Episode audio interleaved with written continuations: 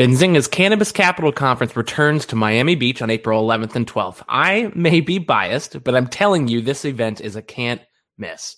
Join us to build the foundation of your next game-changing deal with CEOs and decision makers from leading companies in the industry. We're talking about the next wave of businesses, strategies from the most profitable businesses, and exactly what investors are looking for in a challenging market. Go to bzcannabis.com to meet your next investor, co-founder, and new friends.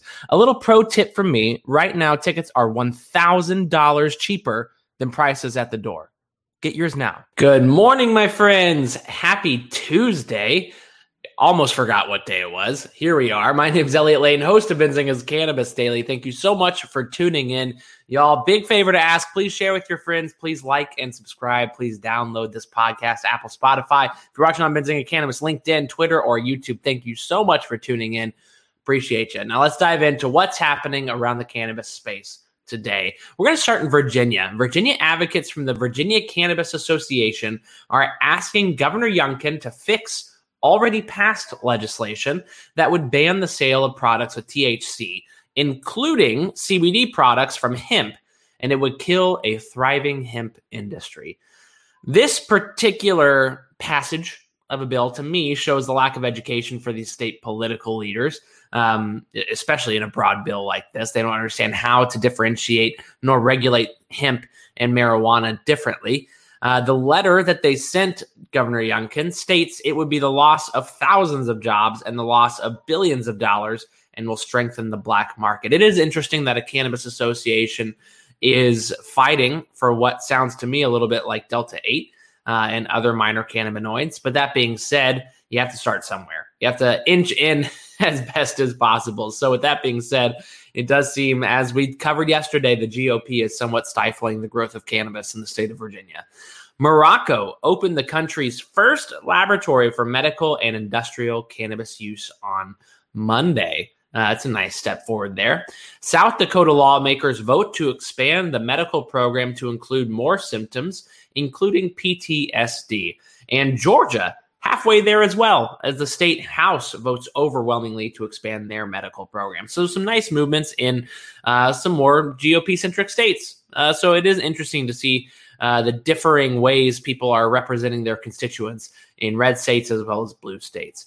Pennsylvania lawmakers, this is super interesting, propose to legalize adult use and sell the product through liquor stores. Would be a massive win for the alcohol industry and a massive win for brands. If you think about the long-term life and long-term opportunity of cannabis brands, it's not going to be the MSOs that are sold in liquor stores. So to me, this is a very, very interesting bill that we should all keep close eyes on. Will other states do the same if this goes well? Last couple bits of news here circulate around the public companies. But first, good morning, Mr. Nichols. Thank you so much for tuning in, y'all. Please drop a what's up on the chat. Love hearing from you all. Bang, that is BHNGF on the OTC, is in the news for the first time in a while with the signing of an LOI to acquire innovative patents and IP. This will be to obtain access to minor cannabinoid, cannabis, THC, and psychedelic IP. Very interesting. Bang is one of the leading edibles brands, I would say, at least in North America, if not globally, known for their chocolate. Zebra Holdings, that's XBRAF on the OTC, closes a non-brokered private placement for gross proceeds of over $905,000 Canadian. This was for more than 15 million units at 6 cents Canadian each. If I'm looking at stocks to watch today, I don't have many. I would say anytime private placement like that closes, I'm going to keep an eye on Zebra. That said, I think it's more legislative right now. If anything happens in the state level, that will be a catalyst for some of these companies. But keep an eye on benzinga.com/cannabis throughout your day. We always get a wave of PRs around that 9 o'clock time frame. So keep an eye. Good morning, Paul. Good morning, everybody tuning in. Thank you so much. Please share with your friends. Subscribe to Benzinga Cannabis Daily newsletter. Get awesome information there. It comes to your inbox every early afternoon, we'll say. But we will see you all again tomorrow. Looking forward to it. Have a wonderful Tuesday.